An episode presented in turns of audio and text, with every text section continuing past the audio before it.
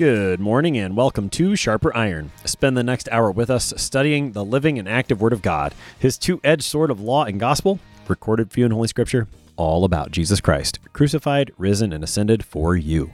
Thanks for tuning in this morning here on Worldwide KFUO. Christ for you, anytime, anywhere.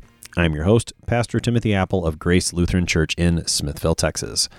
Thank you to our generous underwriters on Sharper Iron, the Lutheran Church Extension Fund, where your investments help support the work of the Lutheran Church Missouri Synod. Visit lcef.org for more information. And Luther Classical College, a college for Lutherans by Lutherans, opening in fall 2025.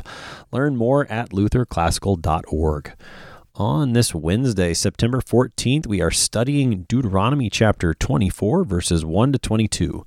Moses instructs Israel on a variety of matters divorce, theft, debt, and more.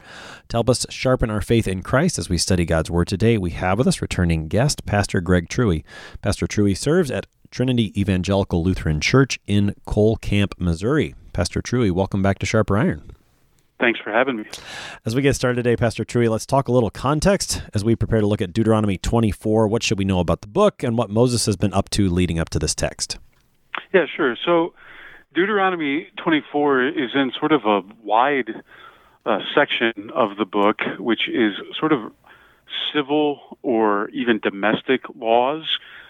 Um, and so, what we're going to find today in today's text is um, it's almost you might say, random domestic laws or random laws for the household. Hmm. And it, there doesn't appear to be any coordinating theme other than, okay, now there are a bunch of little things that are going to happen in your lives that you need instruction about. And, um, and so that's kind of where we are in the book. Yeah.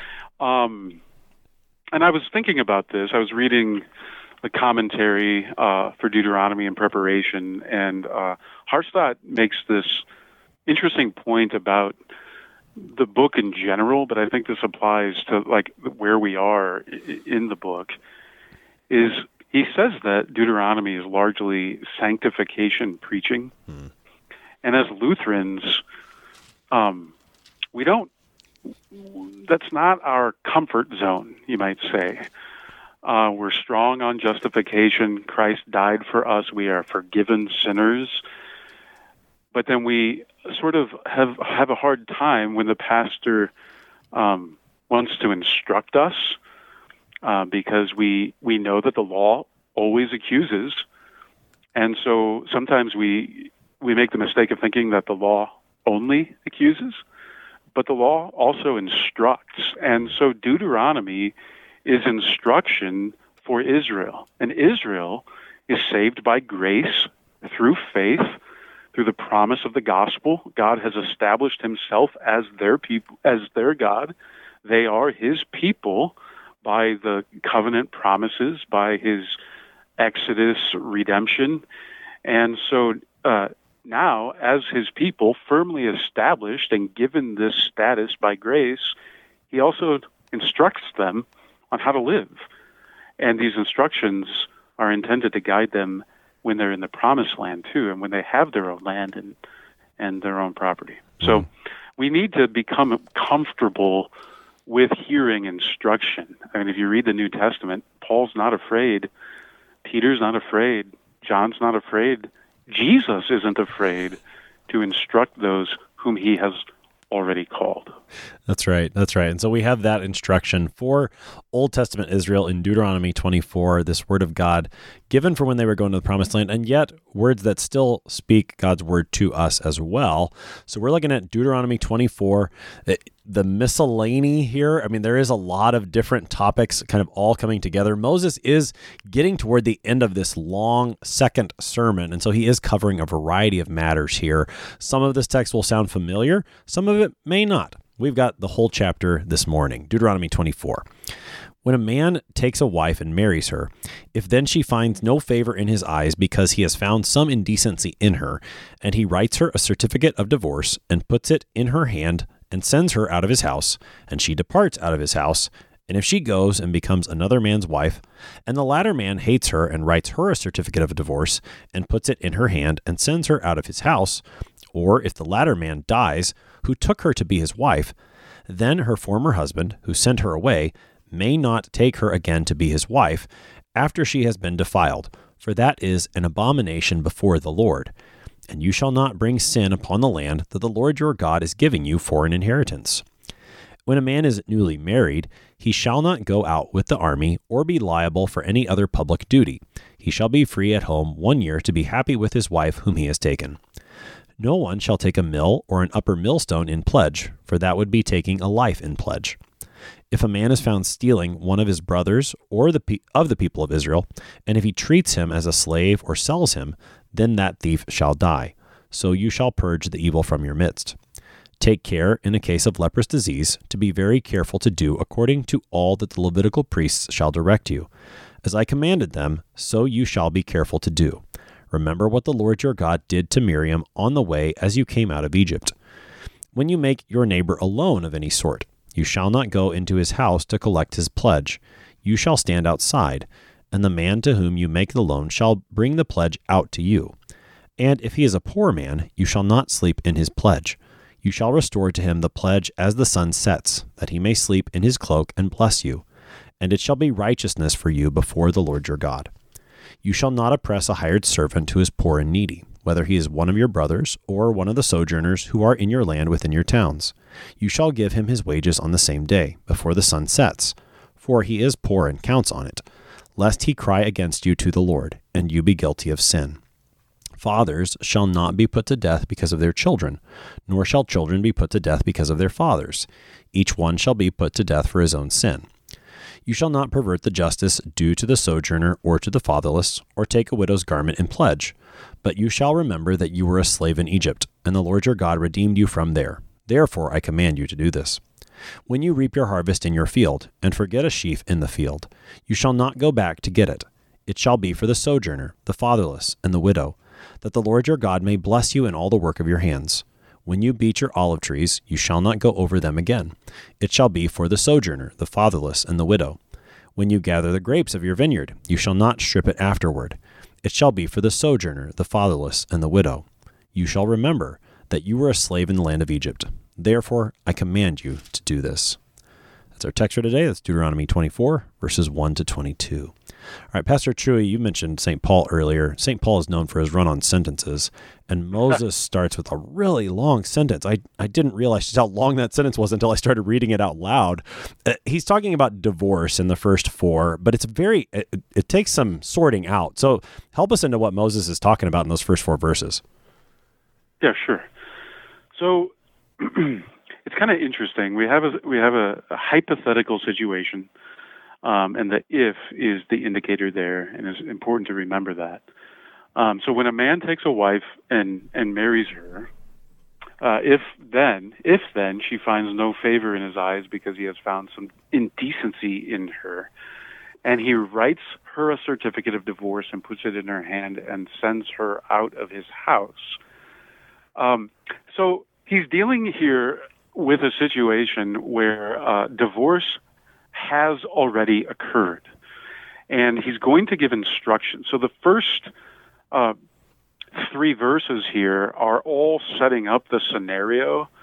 And he finally gets to then what to do about it, right? And and so um, it's really kind of interesting because we can we can misread this pretty easily where we think Moses is actually commanding them to give certificates of divorce or even like uh, putting a new law in place where a certificate of law is a good thing. And in fact, it appears that, um, you know, centuries after th- this uh, text was written by Moses, that Jesus' own opponents are reading it that way. Hmm. So in Matthew 19 or Mark 10, this is the very text that they have in mind when they come uh, to Jesus to challenge him on the issue of divorce. And they're misreading this text. Uh, your your reader or your hearers may be quite familiar with Matthew 19, mm. uh, where the um, I'm trying to turn to it quickly here. Um, where the the Pharisees come to him and, and they say, well, you know, why did Moses command? And they say command uh, a certificate of divorce uh, to be given for any reason, which is kind of interesting, right? That's how they're Yeah. they're saying it, and uh, so um, let me just read the text there. There. Um, why then did Moses command one to give a certificate of divorce and to send her away? In fact, Moses isn't commanding them to do this Yeah. uh, as if every time a man would find something about his wife that he didn't like, he should divorce her.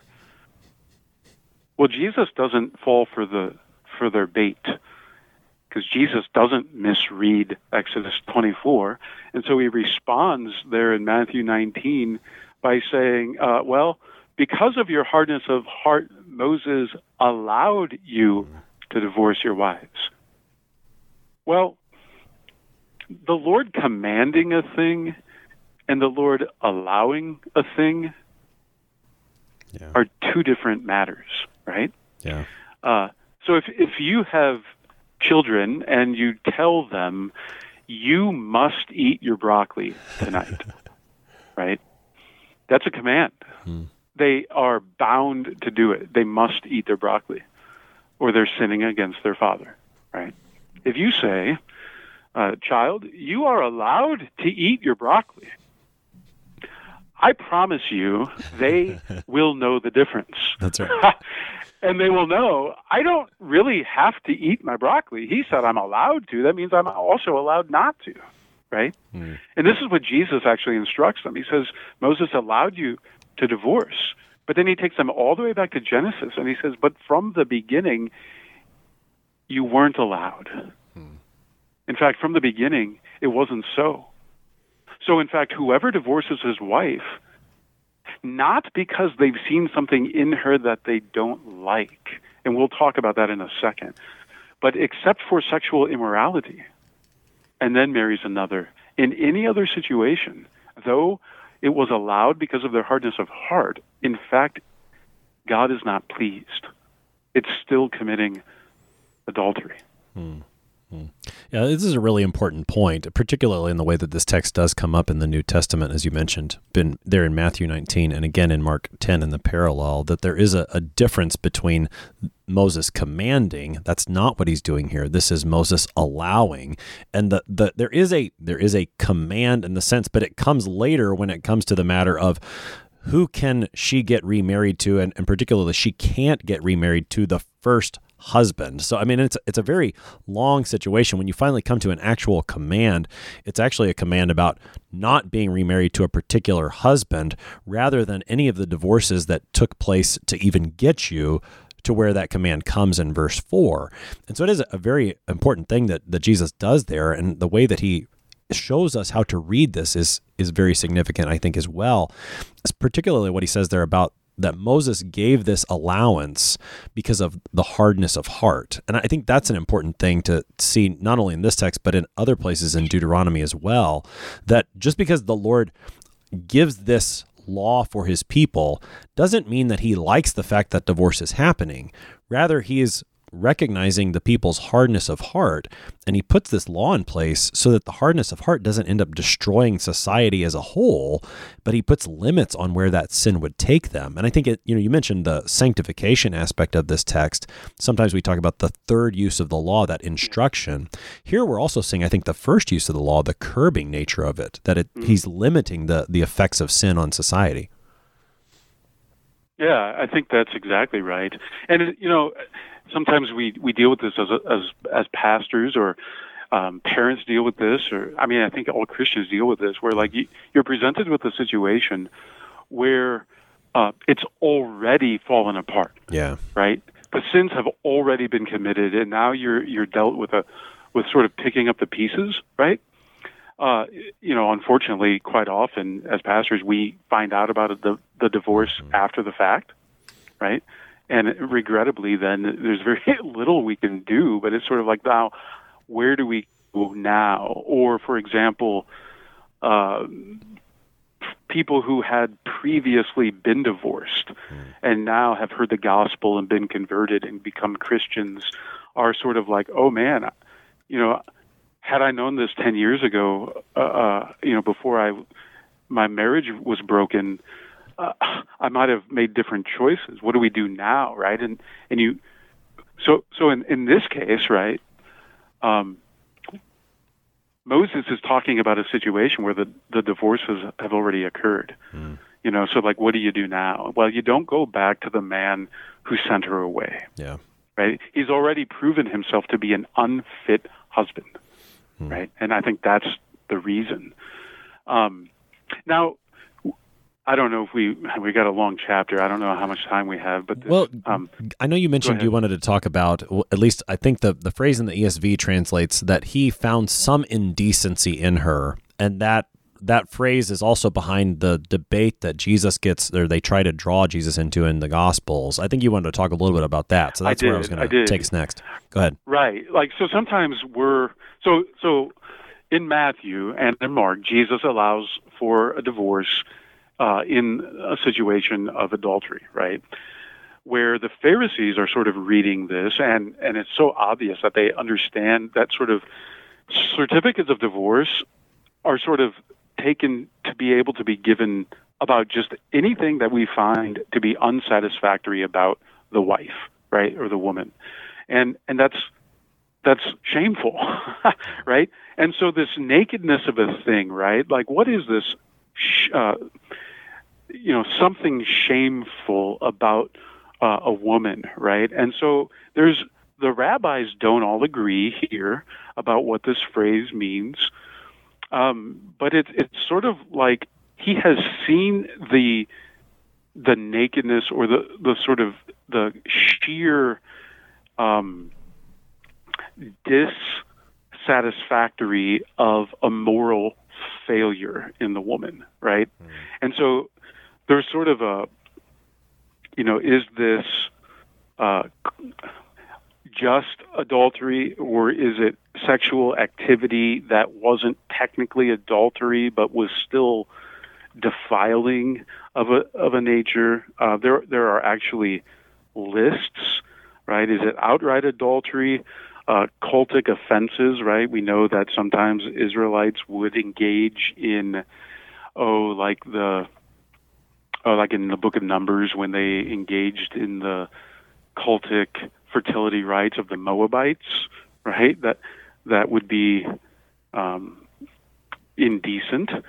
Um, an inability to have children. Some rabbis think that that might be it, where now all of a sudden the man finds his wife to be not satisfactory because she can't have children or she has an abnormality of of, of some physical feature that might actually affect their one flesh union. Uh, so there's this whole list of sort of what is this indecency in her, and by the time you get to Christ, the Pharisees have misunderstood this so badly that they Yeah. think anything can be an inde- indecency, right? Yeah. Anything qualifies for divorce, kind of like in America, right? No fault divorce. It's tragic. Right, right. Yeah. Well, and I think what what's interesting about you know running through like all these debates that are out there, and especially as they get to Jesus, you know, you can get lost in those weeds. And the the wonderful thing about the way that Jesus does respond to the Pharisees attempting to bring this text before him is he does take it back to the beginning, and he you know he says, look at look at the good thing that God gave you in marriage in the first place. Start there and if you start there, then you'll understand what Moses was doing here in Deuteronomy 24, and you'll also really understand the the way forward when it comes to the question that they ask. And he doesn't end up playing their their game of case law, which you know, as, as you pointed out, there is a time in pastoral care, what we call matters of casuistry, where we do try to figure out, okay, we're in this situation, how do we live according to God's word where we are, and that that is that's appropriate under the situation of pastoral care. But with Jesus, I mean, just the wonderful thing he does there in the Gospels is that he helps us start those conversations in the right place, which isn't from an allowance against what you know to try to prevent hardness of heart from taking over but he starts us start with the gift start with the goodness of marriage. And and if you start there then you're more likely to end up in a god pleasing place than if you start with well let's just try to we, i just want to get out of this and be done with it. You're much less likely to end up in the right place there yeah yeah yeah yeah and i i think how much more right with uh the further revelation of like paul in ephesians 5 or john in first john uh, where we know that the call of the husband is to love his bride as Christ loves the church. Yeah. So while adultery may actually sort of sever or break the marriage in such a way that it may be irreparable, which is why Christ allows it, right? You've sort of redefined marriage when you involve a third mm-hmm. person in it. Um, but in fact, if you find something in your spouse that is uh, a weakness, an indecency, a, a difficulty about her or him, all the more reason to love her mm-hmm. as Christ loves us, who are all indecent, right? I mean, like, so the indecency of your spouse isn't a cause for divorce, but is a call to love. Mm. And we're going to see more of that through the rest of the chapter, that in fact, we're God's people are called to love the one in need. And a woman who has some um, failure about her or some shortcoming or whatever needs to be loved by her husband, not abandoned by him. Mm. Yeah, yeah. So I mean, I appreciate the way that you you also are taking us toward the goodness of the gift of marriage and the the godly call that that He gives to us in that vocation, whether husband or wife, to live in that, and for the husband then to love his wife as Christ loved the church. That is the good gift that He has given, and I, I think it's no accident then that in verse 5, Moses doesn't entirely jump around all over the place in this text. Verse 5 does also deal with marriage, and from a much more positive aspect yeah. than, than what's in verses 1 to 4. That tell us about verse 5. Yeah, yeah. So if you're going to actually learn to love your wife, and the wife is going to learn to receive that and love her, honor her husband, right? That's going to take some time. Mm. And so, verse 5 actually is an order from the Lord to give the newlywed couple a year to kind of lay down the foundation of what it's like to live as a family, right? Mm. So, like in creation, uh, the husband leaves his family and, and holds fast to his wife, and the two now become a new family, right? They become a new flesh union that creates a family with the likelihood of children. And um, so it's kind of, you know, when my wife and I got married, uh, we we did not take a year to sort of do nothing but work on the family, right? We right. graduated from college, we moved to St. Louis, I started summer Greek, we you know, moved twice I think, and uh it was stressful, but somehow the Lord was merciful to us and and and brought us closer together through that. But it's kind of a wonderful affirmation of the importance and I would say primacy of holy marriage that in fact the husband is not allowed to leave his wife and go to battle for that first year, but must stay home mm-hmm. and be a husband mm-hmm. for his wife. It's beautiful. Mm-hmm. I, I think so too, and and it does it does put the it, it does put the family and the role of husband and, and, and wife by by connection mm-hmm, yeah. into the into the proper place because there there is a temptation to think about the the public life. That's what really matters. And so you know i mean it particularly it says army and other public duty here. But I, I, think for for us today we should think of you know the the public life. So it's like boy your your job your your job of doing summer greek at the time that's what's really important. And you need to focus on that. And god bless you for doing that in summer greek. I had the had the advantage of studying that in college over the course of years. So you you you took it all through a fire hose there in, in a summer.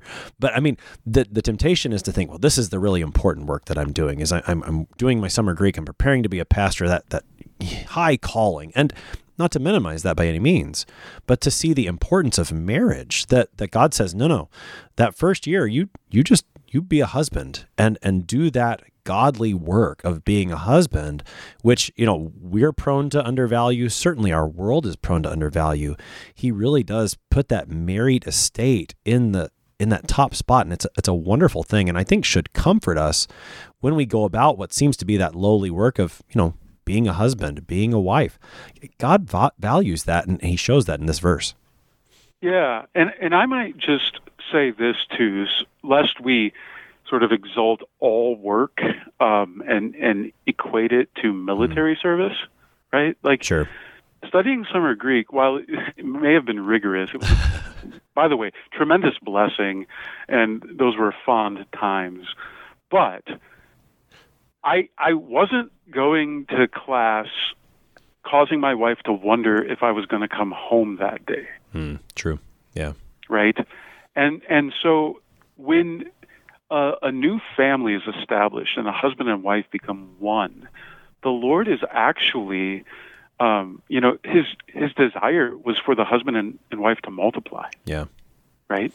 And so if if you immediately remove the husband or put his life at risk, that's that's what we're talking about here. Yeah.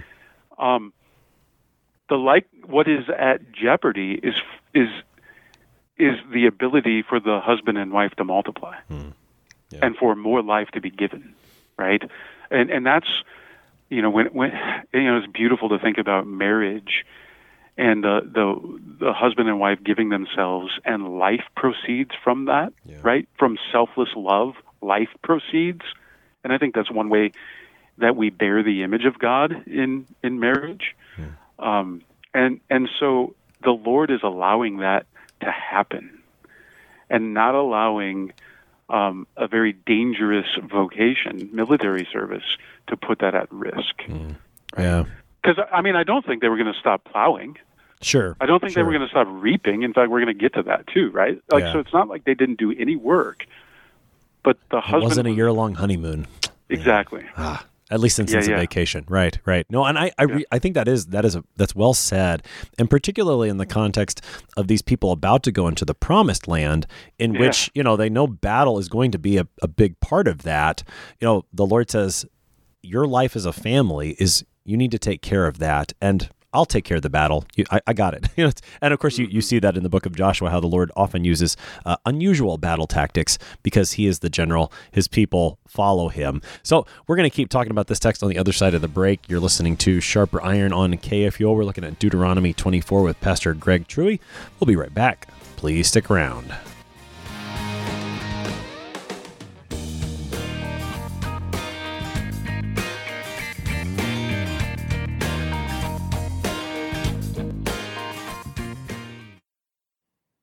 Did you know that Lutherans are helping new American immigrants get settled? How about struggling church workers in need of support and refreshment? And we assist at risk children and provide disaster response to hurricane victims. Through LCMS recognized service organizations, we are doing all this and more. I'm Rahema Kavuga of Lutheran Church Extension Fund, and I don't want you to miss out on hearing what your brothers and sisters in Christ are up to. Visit interesttime.org to see how your support gives life to these works of mercy and love. What do you think of when you hear the word college? Expensive? Liberal? Woke? Imagine a college that is affordable, a college that is unapologetically conservative and Lutheran, a college that won't take a dime of federal funding, a college that teaches the best of our Western heritage, a college where students grow in the Christian faith instead of leaving it behind. This is Luther Classical College, a college by Lutherans and for Lutherans. Visit our website, lutherclassical.org, subscribe, become a patron, and join the thousands who are making Luther Classical College a reality.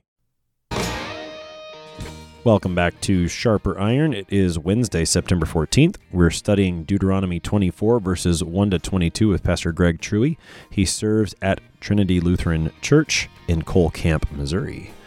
Pastor Truey, prior to the break, we were talking about those first two sections with both both do deal with marriage, one from a negative aspect, the other from a positive, and both God shows how highly he values marriage and family. In verse 6, we start to get a little bit more hodgepodge, although there's not all unrelated. Verse 6 talks about taking pledges and particularly not taking a mill or an upper millstone. What's going on in verse 6? Yeah, right. So this whole idea of like neighbors doing business together and maybe even having a debt to a, a, a brother or a neighbor, right? Because we're dealing with how we relate to Israel here, not how we deal with the pagans, mm. uh, the outsiders. But um, so when you when you make a deal, or if someone owes you something in the deal, you're not going to take advantage of your brother in such a way that he's not going to be able to make ends meet or continue to be able uh, to work. You see, when you have uh, when you need to grind feed, right, or grind grain, you have to have two stones. So if you if you make a pledge where you take your neighbor's upper millstone, or you take the mill entirely, you've rendered the neighbor unable to do his work at all. Yeah. And so you cannot engage in a in a business deal where you cause your neighbor to be unable to make a living. Hmm. All right. Yeah. So a care for the neighbor, particularly the one that's very easily taken advantage of, the poor one. If you do this, you're going to take his livelihood away, and that's not allowed. So verse seven then deals with stealing. It sounds like it sounds like kidnapping. I don't think that the ESV doesn't use that term, but that's what it sounds like. Is that what is that what's being forbidden in verse seven? That's that's exactly what's being uh, forbidden here. So stealing one of your brothers. Um, now you've probably talked about Deuteronomy being sort of a recapitulation mm-hmm. of the law or the Torah. So this is similar or almost exactly the same as what God said in Exodus 21, mm-hmm. verse 16. But there, it's where you steal or sell a man, mm-hmm. sort of just any man. Where here it's more specific, like we're talking about someone of the house of Israel, which is kind of strange, right? Yeah. Like, what? How why would you kidnap a person of your people? But apparently, um, in uh, the ancient Near East, kidnapping or human trafficking, we would say, was not unusual. And so your your listeners may even think of uh, how Joseph's yeah. brothers treated him, right? In Genesis 37, and how they, you know, I I always liked how Reuben sort of wanted to stand up for Joseph. Well, let's not kill him. Let's just sell him, right? Yeah, right. Um, you know, uh, but in fact, here, uh, and, and, and elsewhere, kidnapping is on par for murder. Hmm. So that if you would kidnap someone, you were liable to to be executed and stoned. Yeah. And um, because what what would happen is they would kidnap someone to make money off of them, and they would uh, for slave labor, hmm. and so they would like Joseph's brothers sell the the one that they had kidnapped um, to an outside country. Yeah. Uh, very seldom would they keep them because obviously then the evidence would be there, and so just as Joseph's brothers, right? They they find the coat and they cover it with with the blood, so dad thinks he's dead. The the charge here really what what was what was common was that someone would kidnap a person, sell him, make money, but then say, "Well, he's gone. See, so he must have died." Yeah. And so they wouldn't know. And so this is tantamount to murder because the person isn't there anymore, right? Mm. He's he's gone. Yeah. Right. Yeah. And I mean, just thinking through, as you brought up the history from Joseph and what his brothers do to him, this does fit right in with that. And although it doesn't specify in these exact verses, uh, you know, what the Lord will say later in this chapter about remember that you were a slave in the land of Egypt, I think it also provides good background for this. Remember how you were treated. You don't treat other people that way. And again, this is tantamount to murder there's the death penalty involved in verses 8 and 9, uh, we're talking now about leprous diseases. This is one in, in my own mind that really does kind of stand out as uh, this one doesn't quite follow with some of these other ones. Uh, what's going on with the leprous disease and doing what the priests say in that case? Yeah. So it's really, I mean, there's sort of a general application uh, to heed the word that the priests um, use in their instruction, right? So, like, don't disregard the Levitical priests right. and their instruction.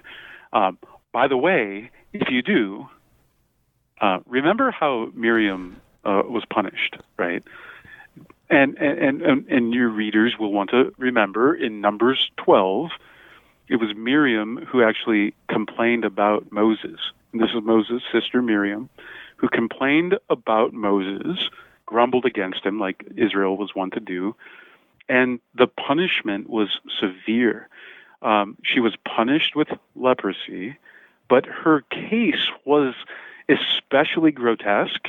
In fact, in Numbers 12, 12, and 13, uh, uh, the prayer uh, from Moses is that that she would no longer be uh, like a, a, a child who whose skin has been eaten off, right? Like, Yeah. um, and and so if you do disregard the instruction of the word from the priests,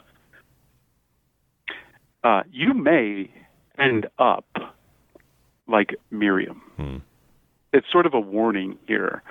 And by the way, the positive is the instruction of the priest is for your good Sure. right? Just as Moses' leadership of the, the children of Israel was for their own redemption. he had not, in fact, led them out of Israel to abandon them and leave them for dead. Right, right, right. So yeah, listen listen to the priest. It is for your good and also the warning that is attached there by way of remembering what happened to Miriam. Now in, in verse 10 then again this this is where it seems to pick back up on on the theme of watching out for the good of your neighbor, particularly in an economic, financial sense. Uh, we're going again with the idea of loans and pledges in verses 10 and following. Moses talks about where you do this sort of business, and then again, not keeping a pledge for a certain amount of time. Take us into this this next section. Yeah, yeah, sure. So, um, if you have a loan, so it's it's really kind of interesting. There seems to be this uh, encouragement to respect the household of your neighbor, right? Um, so that you don't, you're not going to go into his house. Now, why would you want to go into his house? Well, what's going to be given in pledge is something that your neighbor owns, right? And so, you know, human nature is causes us. Uh, uh, let me say that again. Our sinful nature Yeah. causes us to sometimes be skeptical of our of our brothers and sisters in Christ, right? So um, we were going to do this deal, but I got to go into your house and I got to see that like you were holding out on me. Yeah. Like how in the world do you drive that car and park those other ones in your garage and and you know you have all of the new stuff you know hanging on whatever you know the new flat screen TV on the on, you know whatever the case might be right so now I begin to doubt our deal and to think that it wasn't made in good faith so in fact when you make uh, your neighbor alone you're not going to get to go into his house but you need to you're given to trust his word you stand outside of the house uh, and the man to whom you make the loan shall bring the pledge out to you. So that's sort of general. But then, even more specifically, um, if he's a poor man, you don't even get to keep the thing that he gives in a pledge that night. Hmm. And it seems to be that it was common to give a cloak or a garment that they would sleep in. Hence the reason that you give the man back the pledge so that he doesn't have to sleep in his nakedness. Hmm. Right? But he's he's so you honor him by not causing him shame, but giving it back, right? Because finally, business is about service of neighbor hmm. and not taking advantage of neighbor. So if the man is poor, and this is going to be then the theme of the most of the rest of the chapter, right? Like we're not going to delay in doing what is good for the person in need. And here the man who is poor and you have a loan to, he still needs to have honor. And by the way, he still needs to be kept warm at night. Yeah. Yeah. yeah. Yeah. Talk just just briefly at least. Talk a little bit about that last phrase of verse 13 where Moses says, "It shall be righteousness for you before the Lord your God." I, it seems that that would apply to what you were saying earlier about the preaching of sanctification that happens in Deuteronomy. How do, how does that what does that phrase mean? Yeah, sure. So Um, so righteousness, um, the righteousness uh, of God's people is a righteousness of faith, right? But it is a righteousness of faith that results in actions of love, right? And so uh, the reason that this ends up being righteousness for them is because in doing this for your neighbor, you're honoring him, and honoring him is an act of love, right? So, in fact, it's love of neighbor uh, requires um, the the the, per, the the children of God uh, to to love your neighbor as you love yourself, right? And this is the result of us trusting the people of God trusting the word of the Lord, Yeah. and that trust in the word of the Lord is faith, Yeah. and that's credited then as righteousness. Right. right. Yeah. Yeah, no, that, that that's helpful. I just think it's it's nice to see how, like, even within this preaching of sanctification, you you have that nugget in there that really does help us to connect those two things together: the righteousness that is ours by faith, but then how that is lived out by the people of God by listening to His word, holding on to it, keeping it in their lives in these variety of ways that Moses is talking about. So in in verse fourteen, then you, you shall not oppress a hired servant who is poor and needy. Again, a concern for the poor and and how you pay him even in verse 15 take us into those next two Yeah, good. Um, so you're going to want to pay him right away, uh, especially the poor, right? Um, the poor, uh, whether it's in ancient Israel or, or in our day, tend to live day by day. In fact, um, some people who appear not to be poor also live day by day, right? Uh, we know this in our in our day and age. Uh, many people uh, live on credit and um, don't actually have more in their bank than what they owe to creditors. And so to delay in paying someone causes their whole livelihood, their whole household to sort of become or be in jeopardy, right? And so how you know how much more for the person in who is poor and is being paid daily bread, right? Uh, the daily wage for the work he has done, and with that wage, he's going to be able to eat. He's going to be able to go home and and feed uh, his his family. And so you don't hold that out on him. You you give that to him, even though others you may you may pay weekly. You may pay in a in a different sort of schedule. The poor person gets his wage uh, the day he works, hmm. right? yeah Yeah. You, you you see a and just as a I'm not sure that there's a theological connection to make here, but you do see this very thing happening in the parable that Jesus tells about the workers who are hired throughout the day to work in hmm. the vineyard. They're paid at the end of the day before the sun sets, right there at the end of the day. I'm not sure that there's a theological conne- connection to make, but you do see how that principle does get used within the people of Israel. In verse 16, fathers don't get put to death because of their children and vice versa. Why does that need to be spelled out? Yeah, well, it's kind of interesting. So only the lawbreaker can receive the punishment that the lawbreaker deserves, right? So you cannot actually be punished for the sins uh, of your children. So if your children kidnaps, let's just use an example here in the in the chapter, right? So my son, uh, who I've instructed in the way of the Lord and uh, who I've been diligent to teach night and day, uh, grows up and abandons the faith, and he and he kidnaps uh, uh, someone, you know, a, a brother in Israel, and he is therefore uh, deserving of capital punishment. Um, but he leaves and flees. I can't be held accountable for the actions of my son. So I cannot be executed because of my son's sins. Yeah. But you, but one shall be put to death only for, for his own sin. Hmm. Right, right. And I mean this this principle gets repeated, say like in the oh in Ezekiel that uh, you know I mean the the what's the what's the saying that the fathers ate sour grapes, but the children's eat their teeth are set on edge. And Ezekiel hmm. talks about, you know, it is the soul who sins who will die. The the way you said it, you know, only the lawbreaker can receive the punishment that a lawbreaker deserves or that breaking the law deserves. I, I found very striking, and it it just it reminded me of the great importance then of the fact that our Lord Jesus Christ is like us in every way, so that he can actually receive the punishment that our law breaking deserves. He does so as a, a human being made like us in every way, except without sin, so that he is that perfect substitute for us. Yeah. What's funny though is like you're exactly right, but it's in reverse of this text. Hmm. Right. Right? So like when I was looking at this, I was like I wrote that down on my notes. Only the lawbreaker can receive the punishment that the lawbreaker deserves. And I was like, wait a second. then how could Jesus be punished for me? Right? Because he's not the lawbreaker, he who knew no sin, right? But Right. he becomes sin.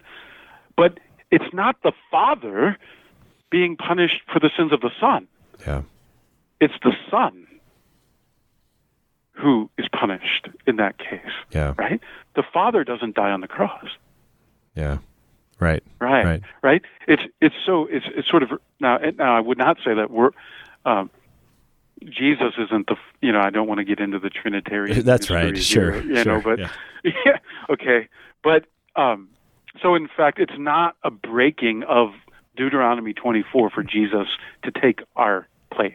That's right. That's right. He, Yeah. he is he is our brother. In fact, is the way that the, the scriptures speak. If I mean, just to with the language of father Yeah, and children here, Yeah. he is our brother, like us in every way. So, so Yeah. let's go ahead. And maybe Yeah. maybe just a, another thought, right? So it is it is it does happen at times where corporate Israel is Mm. punished for the sins of others, right? Right. So the sins of Achan, right? Uh, where he, he is abusing office, right, and trying to take on the duties of someone of, of someone else. Well, all Israel plunges uh, into catastrophe and is culpable, right? Right. but but so this isn't a sort of a prohibition against corporate Israel being judged or facing the wrath of God because of the sins of others. Right. And that also happens in Numbers 24, right, with the serpents, right, Yeah. Yeah. um, that kind of thing. Right. Yeah. Let's let's keep working our way through the text. We got about eight minutes here to, to keep going. okay. So verse seventeen, and well, and, and really in the rest of the text, we see this this concern for a trio that shows up often in the Old Testament: the sojourner, the fatherless, the widow. Sometimes in that order, sometimes in a, a different order, but they are the particular concern for these last two sections. Take us into just verses seventeen and 18 first. Yeah, sure. So uh, when the uh, so the sojourner, the fatherless, and the widow, right? Um, in order to treat them in love and or or justice, to use the language of, of seventeen, and not to pervert the justice, we're going to have to remember that we once were slaves, that we that we once were, um, we had no one to provide for ourselves, right? Like we couldn't go work the ground. We we we were dependent uh, on on on the Lord, right? And so also the sojourner, the fatherless, the widow, they don't have a husband, they don't have someone to work for them. And so they're in that situation now. In in some ways, you know, it's not a perfect uh, parallel here, but it's like you who have received mercy, how can you not be merciful to others? You know, you think of the unmerciful servant of Matthew 18, right, who has received so much mercy uh, from the master, but then isn't merciful to others. So Israel is to remember the great mercy of the Lord in bringing brought out of redemption and provided for. That that is then how they are to treat those who are needy in in their midst. Right, right. And here's where we do get the specific reference twice in these last couple of verses to remember that you were slaves, the Lord redeemed you. Now how here's how you put that into pra- that reality, here's how it affects your life within the promised land. Uh, verses 19 through 22 then particularly speak to the matter of how you reap or, or collect your olive harvest and leaving something there again to, to care for these particular these three particular groups. What does Moses say there at the, the last few verses of this, of this text? Yeah, good. So uh, basically, uh, it's not just what they were given previously that when they harvest or reap, they're going to reap uh, not all the way to the edge of the field, but they're going to leave some for those who are hungry, for the needy, the alien, the fatherless, the widow. But here, the mercy is multiplied. So not only are they going to leave the edges of the fields, but if they leave bundles behind, you know, uh, I love June here in Cole Camp, Missouri, because I, I love to to see the round bales in the fields. Mm. I mean, it's it's just beautiful, right? Yeah.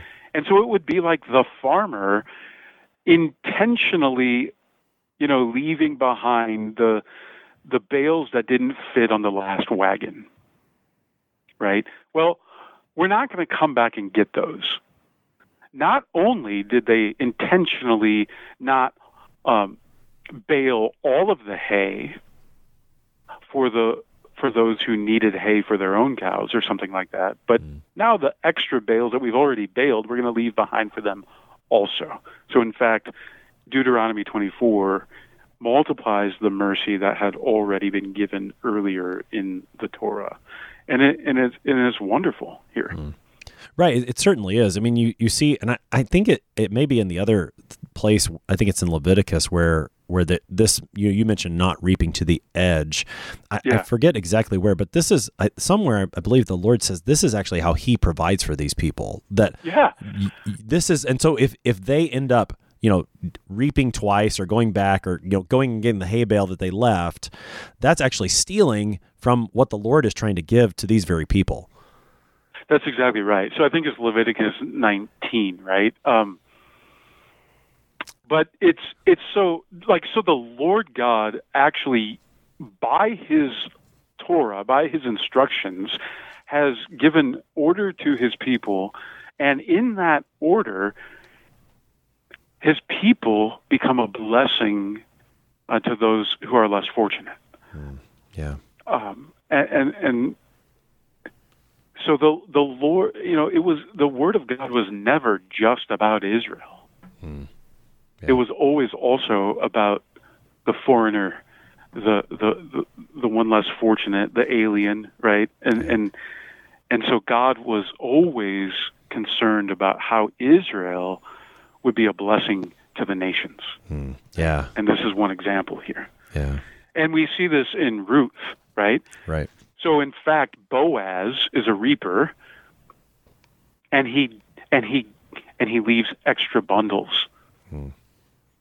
Yeah. So, right, he knowing that that uh, Ruth is going to get them.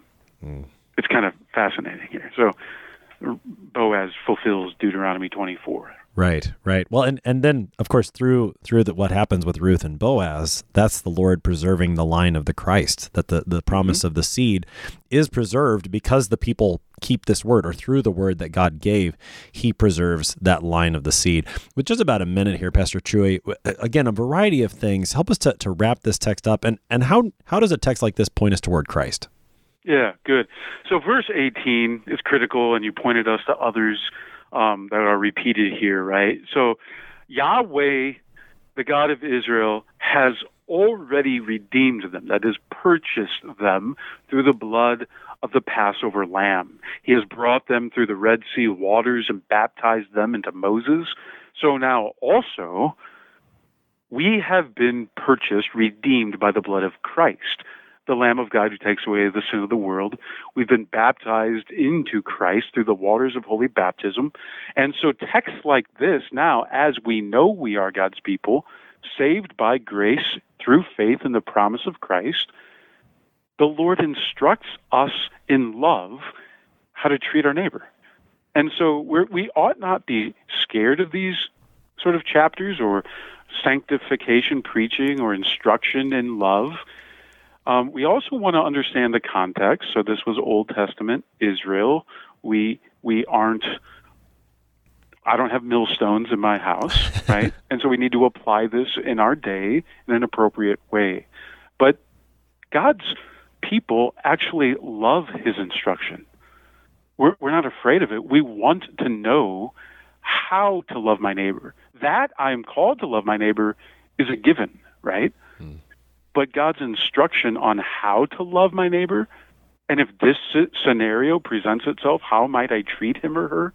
This is what God is doing for his people uh, in Deuteronomy uh, 24, and it's what he does for us through all of Scripture, uh, especially like the epistles, for example, or Jesus' instructions in the gospel today. Pastor Greg Truey serves at Trinity Evangelical Lutheran Church in Cole Camp, Missouri, helping us today with Deuteronomy 24, verses 1 to 22. Pastor Truey, thanks for being our guest today. Thanks for having me. God bless. I am your host here on Sharper Iron, Pastor Timothy Appel of Grace Lutheran Church in Smithville, Texas. If you have any questions about Deuteronomy, send an email to kfuo at kfuo.org. We always love to hear from you.